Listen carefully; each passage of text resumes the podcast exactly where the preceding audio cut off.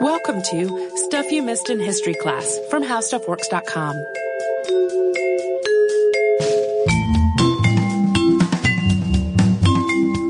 Hello and welcome to the podcast. I'm Holly Fry. And I'm Tracy B. Wilson. And I have a confession to make right out of the gate, which is that today's episode is kind of a remainder from Halloween stuff. Yeah, when I looked at the title of it, I was like, oh, more Halloween.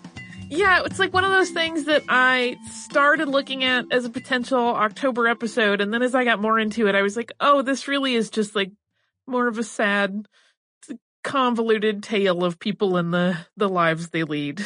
it, it wasn't so much spooky as just sad. It's more Hollywood history than creepy Halloween stuff, although a lot of the Hollywood scandals we're going to be talking about are pretty upsetting themselves. Right. Like it, it popped on my radar because it's on my list of unsolved crimes. Um, but then the deeper you go, the less it really has anything spooky about it. It's more just that mm, like the right paperwork didn't happen and people protected each other. Um, so in the 1920s, the idea of Hollywood as a motion picture town was still really pretty new. The film industry had existed in Los Angeles for just a little more than a decade uh, when the Roaring Twenties began. And even in its youth, though, Hollywood and its really quickly growing film industry had a reputation for debauchery.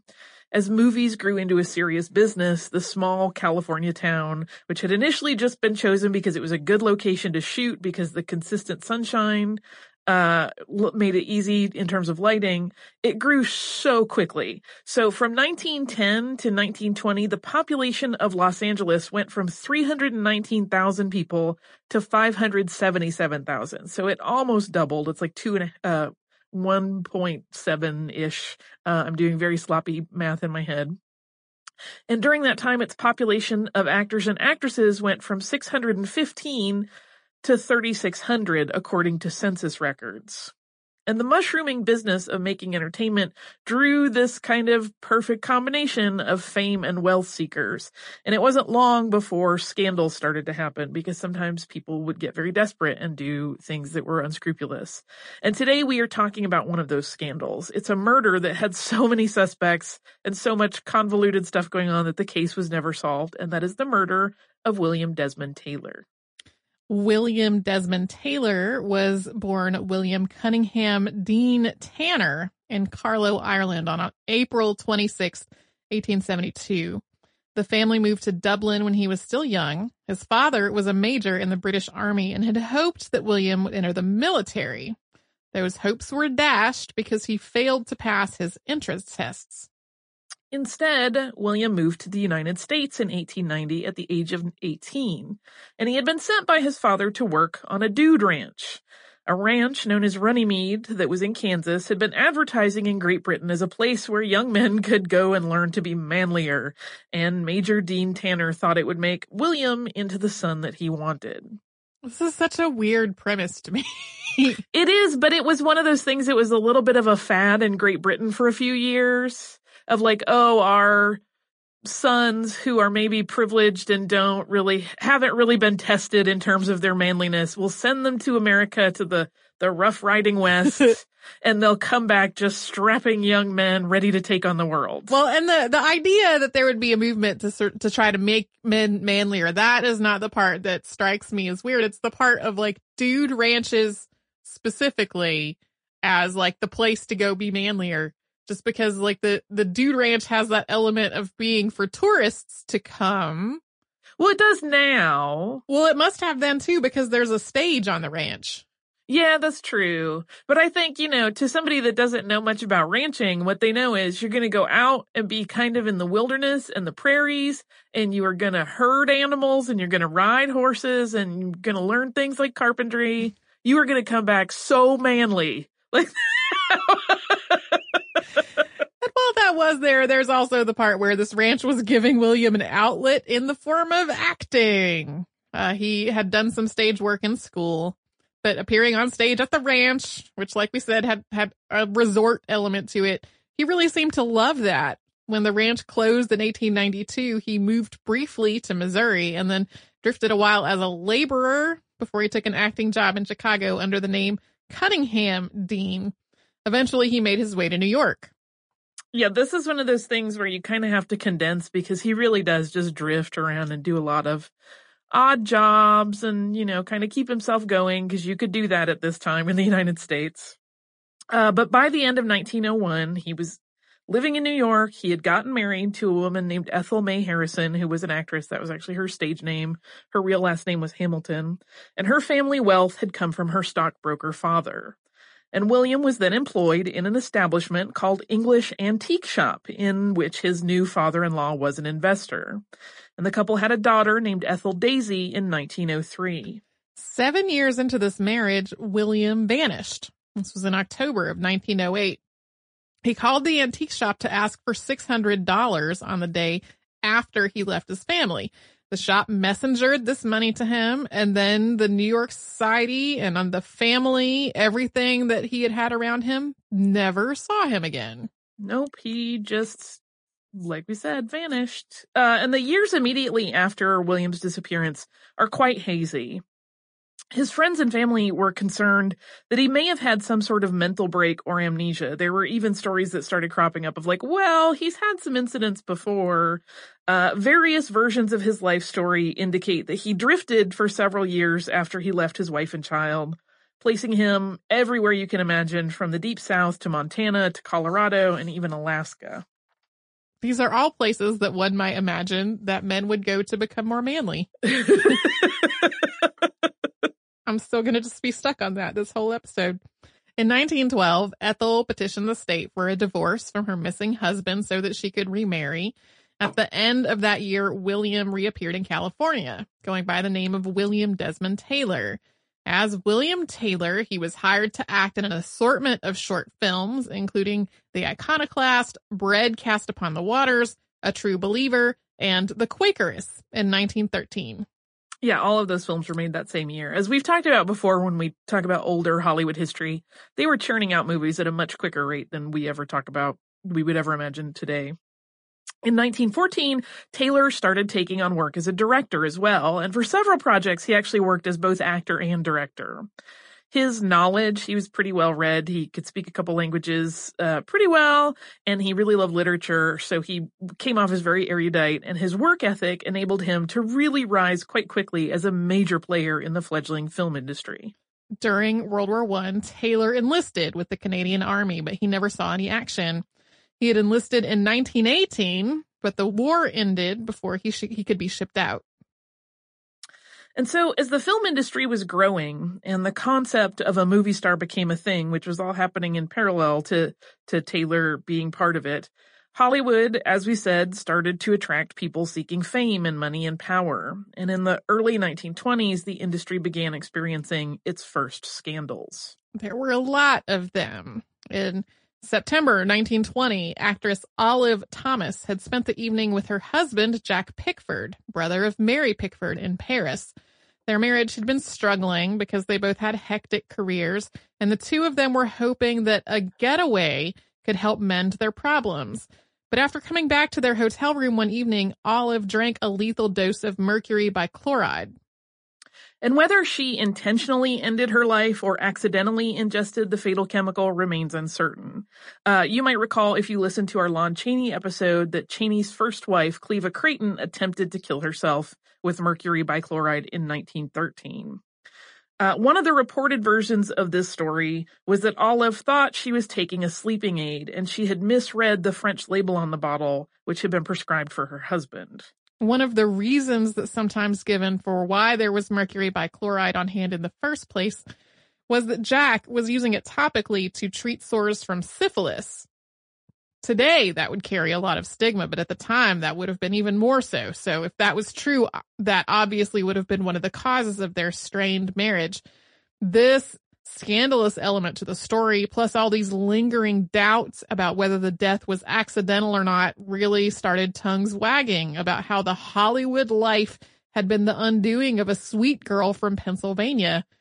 As a side note, Olive's ghost is rumored to haunt Broadway's New Amsterdam Theater, but that ghost has never divulged what really happened the night she died. Yeah, as recently as last year, there were articles about this ghost. um, if you don't know uh, Broadway or where the New Amsterdam is, it is where the Aladdin show has been running for quite some time. which to me, I don't know, makes it extra kind of witty that she would be hanging out watching the Aladdin show every night. Roughly one year after Olive's death in September of 1921, 25 year old actress Virginia Rapp, or Rappe or Rappa, depending on who you listen to, died several days after she had attended a party at the St. Francis Hotel. She had a ruptured bladder and she died of peritonitis.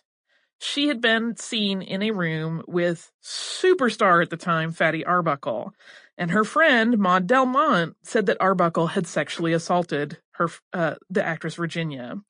And though there was no evidence to back up the claim, uh, and Arbuckle was acquitted of manslaughter, this story, which was very scandalous, had been front page news and reported in the most sensational ways possible to sell as many papers as possible. It's been almost a hundred years and Fatty Arbuckle's name is still like Whispered. intimately connected with scandal. yeah, when you say it, it's like um people get that like scared look on their face of like I don't even want to hear about that. Um because there were various versions some of which are very very upsetting to hear that we will not go into but yeah, they're really of, lurid of how he may have assaulted her. Um and even some that were sort of more I don't want to say mild because it still involves him forcing himself on her, but that we're just like, he was so heavy when he forced himself on her, it caused this, this rupture. So there are a lot of different versions of it and they're very unseemly. So that is why even today, even though he was completely acquitted and there was no evidence, his name still has this sort of specter of ickiness on it. Yeah, it ended his career. He was blacklisted. He wasn't cast in another film for more than a decade and he died just as it looked like that it, he might sort of make a comeback. And this whole incident really negatively impacted the whole uh, film industry's image. By that point, Hollywood had gained this reputation as a place where people went to follow their dreams, only to often have things end in disaster. Headlines swirled about the lack of morality in filmmaking culture. And William Desmond Taylor was the advocate for the industry. He spoke about the good that films could do as censors threatened to clip anything even remotely considered scandalous. I was reading in one of his biographies that um, there was a scene in a, a picture where a woman was making baby clothes and the censors stepped in and said they had to cut it because it would confuse children who thought that the stork brought babies. So the censors were sort of over trying to overcorrect. At the same time, people, some people in the film industry, like Taylor, were saying like, "Hey, we can also make wholesome films. We can kind of meet in the middle a little bit." He also cooperated with U.S. Attorney Tom Green to try to get rid of a drug problem that had been steadily growing in his movie studio over the years. Yeah, it was pretty common for people in the industry to use drugs either at parties or eh, developing habits that became problematic. But this, despite all of his efforts, that image of this morally unglued, self-indulgent town was about to get a lot worse. Um, but before we delve into this next section, we're going to pause and have a little sponsor break.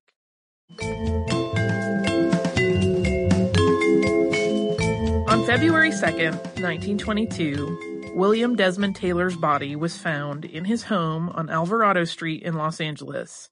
He had been shot in the back, although that was not initially immediately apparent. We'll talk about that in a moment. His valet, Henry Peavy, had reported for work in the morning and discovered him and began yelling, which alerted the neighbors. Taylor looked perfectly composed. He was dressed and he was lying on his back, dead in a pool of blood. Both the back and front doors had been locked when Peavy arrived for work, but the front door locked automatically. The police were also called that morning to the scene of what was reported as a natural death. It was obviously not natural to have been shot in the back, but initially it was thought that he may have fallen and hit his head, or, as a doctor who was called to the scene initially pronounced, that he had died of a stomach hemorrhage. They all did marvel, however, that the way he was lying seemed like nobody could have fallen, hit their head, and died that way because he looked so put together. By the time detectives arrived at Taylor's home, it was already completely compromised by an assortment of the director's associates who were going through his belongings. When studio manager Charles Eyton arrived, he had commanded people to get rid of any piece of incriminating anything. I feel like this is a running theme every time we talk about our crime in our show. that then Yes. people came and wrecked the crime scene. So after Olive Thomas's death and with Fatty Arbuckle still at the time facing trial, he wanted any scrap that could be perceived as seedy in any way to be taken back to his office so it couldn't further damage the studio's reputation. Later, he turned over what he claimed were all the papers to the police, but he did not, in fact, give them everything. Eventually, the deputy coroner arrived, and there was, after a lot of discussion, because initially people were really ready to accept that this had been a natural death, uh, there was a more thorough examination of Taylor's body. And then, after he had been rolled over, it became apparent that William had been shot. The motive for the murder was elusive because there did not appear to be anything missing. Once the bungalow turned into a crime scene, detectives moved out all the people who had gathered, but reporters were really persistent. One of them actually got into the home and others started taking photos through the windows. Uh, you may be wondering at this point, like, if he got shot in the back, wouldn't it have been obvious as he was lying there on the on the floor? But an autopsy later revealed that a 38 caliber soft nose bullet had entered Taylor's body on his left side, about six and a half inches below his armpit. And that bullet had traveled on an upward trajectory through his left lung, and then it had lodged in his neck. So it was shot from kind of below and went up. It didn't exit his body, which is why it was not immediately apparent when he was lying on his back. Part of the difficulty in unraveling this murder is the vast number of possible suspects. Taylor had been known as something of a philanderer even back in New York when he was still with his wife. And there were a lot of young starlets that he had been linked to romantically over the years, even though a lot of those links are a lot, they were basically unsubstantiated gossip. Taylor wasn't big on the sorts of huge parties that a lot of people in the film industry were frequenting. Like the whole incident with Fatty Arbuckle had happened at just like a big raucous party. Neighbors described him as having a regular and fairly dull schedule. Yeah, they were like, he's usually home by seven. We can see him reading through the window into the evening and then he goes to bed. Um, his former wife had, of course, recognized William when she saw him in a film in 1919, 11 years after he had walked out of her life. But she was in New York, and at that point she was happily remarried to a restaurateur. Her existence had been completely unknown to Taylor's Hollywood acquaintances until shortly after his death some of his papers revealed that this had, this person existed. And there were also papers describing that Taylor had met with his daughter the summer before he was killed and that he might have been trying to reestablish some sort of relationship with his daughter and his ex-wife. So it was not likely to be a, a revenge scenario of his former wife. Not for her. She was in New York and accounted for during all of it. Additionally, it had become apparent that Taylor's relationship with his former employee, Edward Sands, had become strained. Sands had actually left Taylor's employ seven months before the murder. The valet had forged Taylor's signature on checks and then crashed his car while Taylor was traveling outside the country. He was neither seen nor heard from again after Taylor's murder. Yeah, he's one of the nebulous suspects that a lot of people point to. Uh, that does make sense in some ways. He had a criminal history, but there are also a lot of things that don't make sense. Like basically, he was running from the law, and it wouldn't make sense for him to show back up in Los Angeles and be like, "Hi, I'm going to do some high profile killing of things," uh, because I he was trying to be on the lam. Um, Taylor also, it turned out, had a brother that was living in the states, Dennis Dean Taylor. And oddly enough, just as William had done in 1908, Dennis had left his family, although he did so four years later in 1912. But Taylor had found out about this and was actually supporting his sister-in-law and her two children, it turned out. He had been sending them regular checks every month. This tangle of the two brothers and their abandoned families was never entirely cleared up, but it did fuel a lot of speculation about Taylor and his mysterious life. As more information about Taylor was uncovered, it only made things more confusing. People who had known him during those years that he had vanished started coming forward. He had used all kinds of different aliases while working various labor jobs. Yeah, it's one of those, um, reading through this whole story in a few different books, it's kind of interesting because you're like, oh, these are all the tropes of like mystery movies, but these all happen in a person's actual life where he vanishes, he lives several other different lives, he has like franchise lives, and then he finally settles in Hollywood. Um, a neighbor named Faith McLean was the only person to have seen anything the night of the murder. She said that she had seen a man leaving Taylor's home around 8 p.m. And her description of the man was stocky but not fat. This kind of excluded Sands because he was considered to be fairly um, overweight. Uh, this person that McLean described was clean shaven with a plaid cap and looking, as she put it, quote, like my idea of a motion picture burglar. I imagine that as carrying a crowbar and looking suspiciously over one's shoulder. Two attendants at a nearby gas station said they had been asked Taylor's address by a stranger, and an unknown man was seen boarding a streetcar at the Maryland Avenue stop, which was not far from the crime scene. When shown photos of Sands, none of the people who described this stranger thought it was the same man. Yeah, and there are people that that say none of these people are even describing the same person. Like they're just their descriptions were general enough that some people started to automatically assume it was the same person, but there's not really enough clear, hard detail to know. It is estimated to further complicate things that 300 different people confessed to this murder in police stations across the country, but they were all written off as false confessions.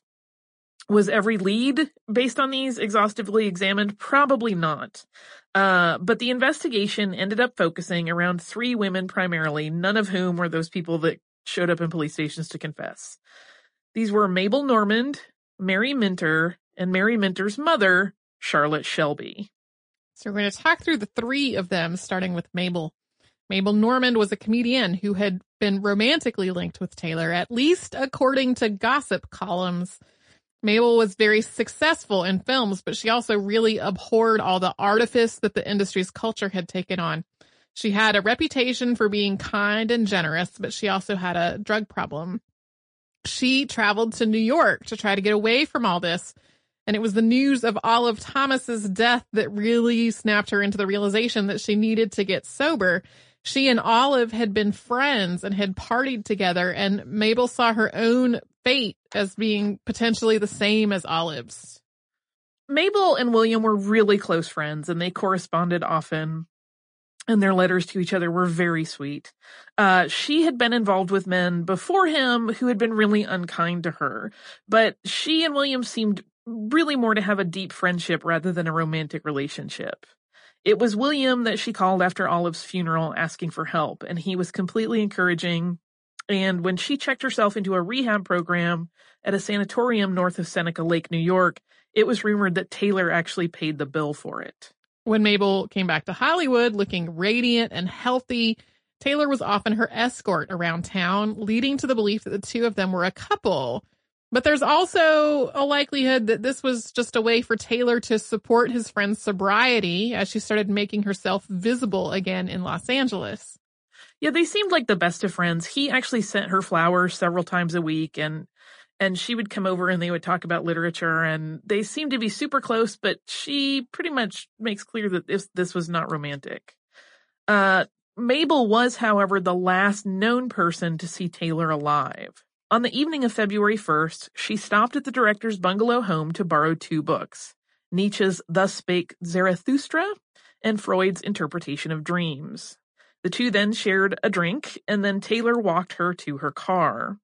He was supposed to call her at 9 p.m., but he didn't. But she had already been asleep, and her maid did not normally wake her up if she got calls after she was in bed, so she thought nothing of this. Detectives who were piecing this crime together believed that as Taylor was walking Mabel to her car, the assailant snuck into the bungalow.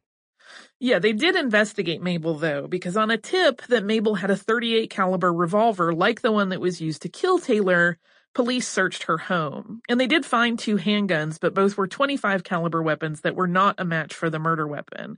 And so the police pretty quickly determined that Mabel was not the killer. She was also of the people they interviewed seemed to be the most deeply grieving over the whole loss.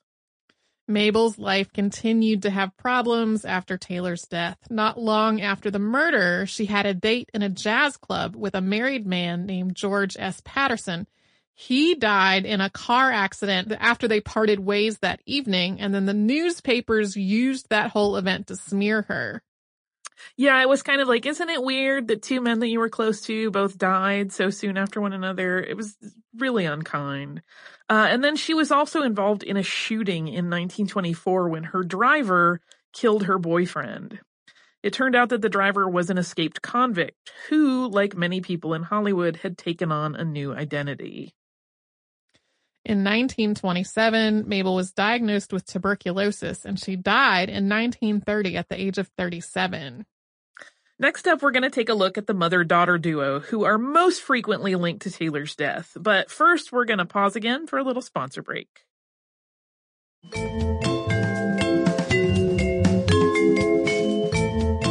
Mary Miles Minter was a young actress of 18 who had been acting since she was a small girl. She was cast in an adaptation of Anne of Green Gables that Taylor was directing, and she developed a huge crush on the director. Mary's mother, Charlotte Shelby, was dismayed at the possibility of a relationship between her teenage daughter and the late 40s age director. Mary had fallen for a number of older men during her career, and at least one of them had taken advantage of her attraction to him, which is why Charlotte was watching her daughter like a hawk. She was really intent that Mary should be famous and that the two of them should get rich in the process. She did not want any kind of dalliance to complicate matters. She didn't want anything to ruin their plans. But Mary really seemed to believe that William Taylor was the love of her life. I will say, reading pretty much every account, Charlotte does not seem to have been concerned about her daughter's well being in any of this. Like, she wasn't like, I don't want another man to take advantage of my daughter. She really seemed to be making pretty selfish moves, which is sort of heartbreaking. Yeah. Um, well, it's kind of the original prototype for the horrible stage mom. Yeah, and there's also uh, in the in one of those ways that is um unfortunately not surprising putting the blame on her when she was a child for the actions of adult men. Yes. Um, and Charlotte definitely bought into that. Uh, love notes that Mary Minter had written William Taylor were among his effects in his bungalow, in which the starlet wrote of wanting to go away with William and living an idyllic, domestic, romantic life. The papers began running stories that stated that the young woman was having an affair with the much older director, but friends of his, as well as Mary Minter, had all claimed that Mary's love was unrequited. When the young woman had told Taylor how she felt about him, he had very gently explained to her that he was far too old for her, and he believed that the matter was settled. After Taylor got promoted to a different office by the studio, Mary was no longer working with him, and she became even more obsessed and really a little unstable as she tried to deal with her feelings for him and her growing resentment of her mother's interference. At one point, Minter had feigned shooting herself after a fight with her mother over whether she had been with Taylor. The gun was the same type that had been used to kill Taylor. Yeah, that happened just for clarity before Taylor was killed. Um, but the two of them, there was sort of a constant badgering of, were you with that man? Were you with that man? Did you go see that man? Um, and while Mary would have loved to have gone to see that man, she made very clear that she really did adore him. She also you, had not been. Um, later, Mrs. Shelby was seen carrying that same revolver when she at one point went to William Desmond Taylor's house in search of her daughter who had failed to come home. She was going to confront him, but Mary was not at the director's house. Charlotte Shelby's protective nature regarding her daughter was really explosive when it came to William Taylor, even though he really seemed to have no kind of lascivious intent, intent on the young actress. But a witness employed by Mrs. Shelby once saw her say to Taylor, if I ever catch you hanging around with Mary again, I will blow your expletive brains out. When Mary Minter heard the news of Taylor's death, she went first to his home and then to a nearby mortuary where she asked to give blood to save him. Whether she truly was in denial that he was dead or if she was playing up this relationship with the deceased remains unknown. Charlotte Shelby opted to get out in front of this story by inviting reporters to speak with Mary, and the young actress said that she and William Desmond Taylor had never been involved and that he saw her as a child. When Mary was deposed by police, her interview lasted for several hours. She told them that she had been in love with William Taylor, but that he had never returned his affection and that they were not romantically involved. Charlotte Shelby was close to the DA in Los Angeles, and there had been rumors that the two of them were having an affair. This was about the time that Holly, as she was doing this research, started to believe that the papers in LA in the 1920s were speculating that everyone was having affair, an affair. But I mean, who knows? Maybe they were. Maybe everyone was having an affair. So she got a little heads up when the police were headed to her home to ask a few questions about William Taylor's murder. She was a very shrewd woman and she refused to answer their questions. Eventually, detectives that were pretty convinced that she had probably murdered Taylor cooked up this wacky ruse to try to lure her out by running a fake story in the newspapers that a spiritualist had communicated with the deceased William Desmond Taylor and had learned the killer's identity and that it was a woman with a beautiful daughter. This was, of course, all a farce, but it was designed to spur Shelby into some sort of action. And the morning that that story ran, Shelby phoned her lawyer immediately, but it really didn't result in anything more, and she did not come forward to confess as they were hoping. One of the detectives in the case pulled three blonde hairs from the jacket that Taylor had been wearing when he died. He had an expert compare them to hair from Mary Minter, and they were declared to be a match. The theory was that Charlotte had walked in on Mary and William as they embraced and had shot Taylor and then Mary had arranged the body. Just as investigators really thought they were getting pretty close to solving this crime, they were ordered to drop the case by the district attorney, the same one that was good friends with Charlotte Shelby. But as the investigation once again pointed to Shelby several years later, she claimed at that point that she and William Taylor had been the best of friends, that there was no animosity between them. This was a flat out lie, as anyone who knew them would have attested to. Uh, but when she was questioned at that point about the whereabouts of her 38 caliber revolver, which she was known to have owned, the DA had actually given it to her.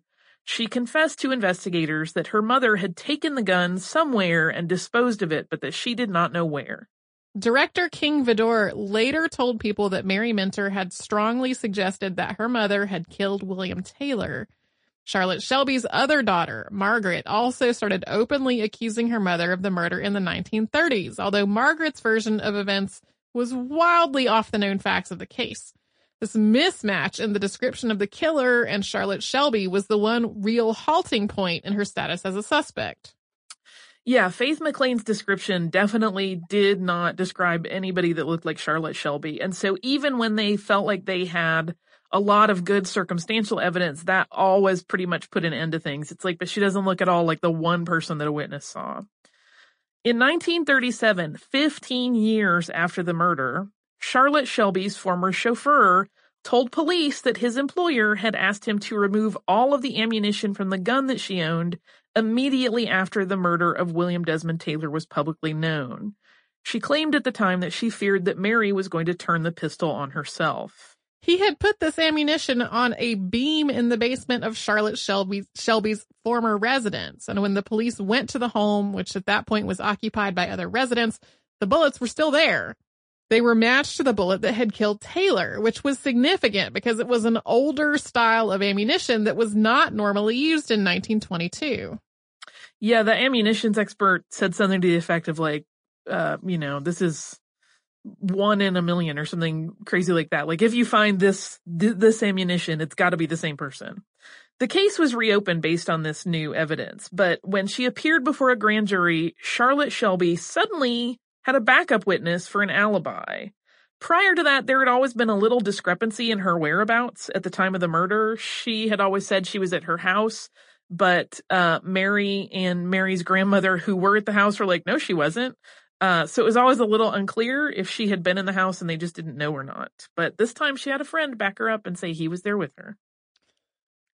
After the hearing, she told reporters, quote, one of the worst tortures for any person, particularly a woman, is to go through life with a cloud of malicious innuendo constantly hovering over her like a specter. Why must William Desmond Taylor's murder follow me through the years? I want to live the rest of my life in happiness and peace if I may be permitted to do so. The case was closed after the hearing and it was never reopened. In the meantime, though, uh, in those 15 years, Mary Minter's wholesome image was tarnished by the rumors of a sexual relationship with Taylor, even though everyone denied that such a thing existed. So she was this sort of ingenue type actress, and so it just was really incongruous with the image that they were trying to promote for her. So her contract with the studio wasn't renewed. She did manage to move away from her mother, but she quickly realized that because she had been basically a child star and then an actress and her mother had managed everything, she did not have the skills to manage money on her own. And moreover, there wasn't any money coming in to manage anyway. For a while, she seemed to constantly want to dredge up the case in an effort to stay relevant. And at one point, she even fabricated a whole story that somebody had tried to murder her. She also started a rumor that her mother had been jealous of her relationship with Taylor and hinted that there had been a romantic involvement. She finally ended up marrying into wealth and living out her life in a happy obscurity. Yeah, when she went through that phase where she was saying a lot of crazy things to the press, uh, it is pretty widely believed that she was um, developing a pretty bad dependency on drugs. Um, and that's why she was so erratic all the time. Uh, another woman in Taylor's story, though, that was not really investigated at the time was Margaret Gibson. And Gibson, who went by Gibby, knew William Desmond Taylor. They had been actors together in their early careers. Uh, this was before Taylor had even moved to Los Angeles. Gibby ran into some legal trouble after an arrest for dealing opium and possible prostitution under a sort of an umbrella vagrancy charge. She had been acquitted, but she knew that her career, which she had been trying to get off the ground, was never going to get its feet back under it. So she reinvented herself as an actress under the name of Patricia Palmer. With her new name and an age that she fudged, Gibby or Patricia sought out her old friend who was then head of the Famous Players-Lasky studio, but she didn't get the help she hoped for. Instead, her life wound up spiraling into just a constant clawing effort to try to make it in Hollywood. That often involved some really seedy people and eventually included being part of a blackmail ring. Yeah, Gibby was so desperate. Uh, she got it was a combination of, you know, maybe some flexible morality and also being just gullible enough to believe horrible people when they promised that they would be the ones that really got her career off, off the ground. But eventually, Gibson fled Hollywood, but she did move back to California later in her life. This time, as a married woman, uh, her husband was Elbert Lewis. She was widowed in the 1940s when Lewis died. And in 1964, Gibson, who at that point was living as Patricia Lewis, had a heart attack. When a neighbor found her, she asked for a priest to give her final confession, eventually telling the neighbor, I killed William Desmond Taylor. It's possible that even if she didn't physically kill Taylor, that her blackmail dealings may have led to his demise in some way. If she was feeding information to the people who did in his life, she might have felt that she was responsible for his untimely end. Even so, in addition to that, people confess to things they didn't do like all the time. That is true. This is a theory that's become a lot more popular in recent years, in part because um, she did run with a lot of people as part of this blackmailing ring. And there are some matchups of people that she knew and was dealing with and some sort of shady looking characters that had been seen around William Desmond Taylor's home in the weeks leading up to the murder. But again, that's one that could very easily be strictly coincidence. Uh, we just don't know. And to further complicate the picture of Taylor's life and who in it might wish to harm him, it slowly came to light in all of this post murder investigation that he may have been bisexual. Friends eventually started speaking about his jaunts into opium clubs in Los Angeles that catered to gay men, and there were headlines that ran in papers about Taylor visiting, quote, queer places. The studio tried to spin these stories as the director scouting kind of, uh, you know, color for his films, but this really didn't have any effect. George James Hopkins, who was a designer of sets and production, had collaborated on several pictures with William Desmond Taylor. And in 1981, he wrote a, an autobiography, which was never published, in which he spoken of, of an affair with Taylor that lasted for several years right up until the murder. It's possible that someone was blackmailing William Desmond Taylor. Given his abandoned family and the possibility of bisexuality and even his career in film, there were plenty of secrets that he may have wanted to keep under wraps the revelations about the many secrets of Taylor's life, which fed into this larger story of scandal in Hollywood, really had a serious impact on the film industry. An article that appeared six days after Taylor's body was found read, quote, The murder of William Desmond Taylor has had a fearsome effect upon the movies. It is exposing the debaucheries, the looseness, the rottenness of Hollywood studios immediately started working on vigilance plans to ensure that ethics and conduct regulations were in place in the industry. This eventually led to the adoption of the Hays Code in 1930, which laid out moral guidelines for all motion pictures made in the United States. That code remained in place until 1968. William Desmond Taylor directed more than 50 movies in a span of only eight years. And when he was laid to rest, 10,000 people showed up for the funeral. Uh, it was a combination of people from Hollywood who just loved him because he was really well liked, as well as onlookers who were hoping to see famous people grieving. The crowd at one point pushed their way into the chapel where his funeral service was taking place, and a riot nearly started, but police were eventually able to push them back out onto the street, and then they locked the doors so the service could continue. Today, there's an annual film festival of his movies in Carlow, Ireland, which is where he was born. And what really becomes apparent when you look at all of the elements of this bizarre unsolved case is how many people in Los Angeles in the early days of the film industry were hiding huge personal secrets. And the truth of what happened the night that William Desmond Taylor died will likely never be known, though there are certainly plenty of books written about the case, each of which seems to favor a different killer. Uh, yeah, it comes up a lot when you're reading histories of this case, like how easy it was for someone to just show up in Los Angeles and say, my name is X.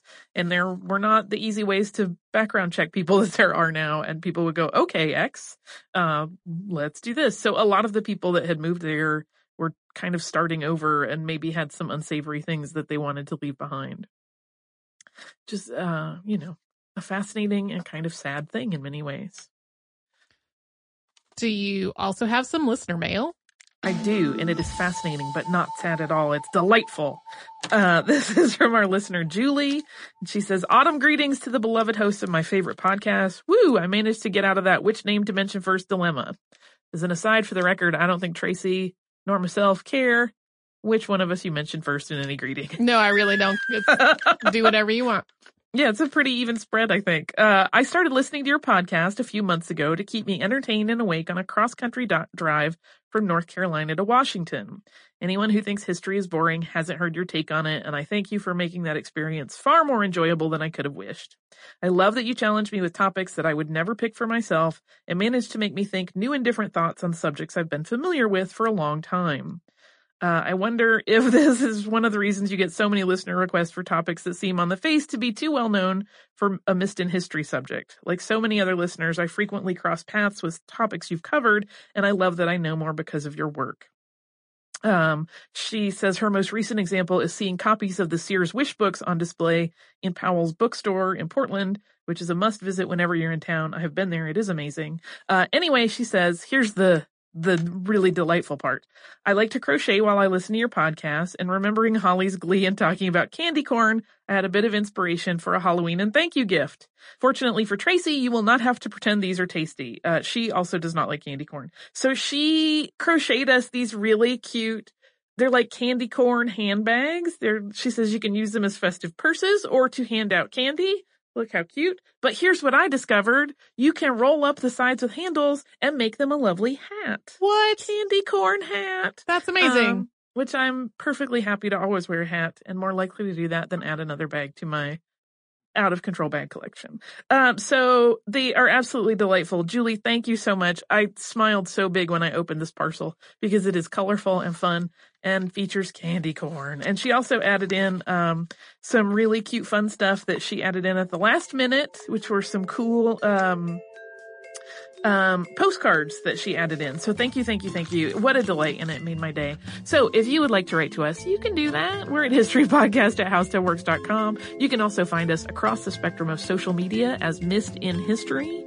Uh, if you would like to research additional things or just check out our homepage, that is missedinhistory.com, where you will find show notes for every episode Tracy and I have ever worked on, as well as an archive of every show that has ever existed since the beginning of the podcast. So indeed, come and visit us at missedinhistory.com.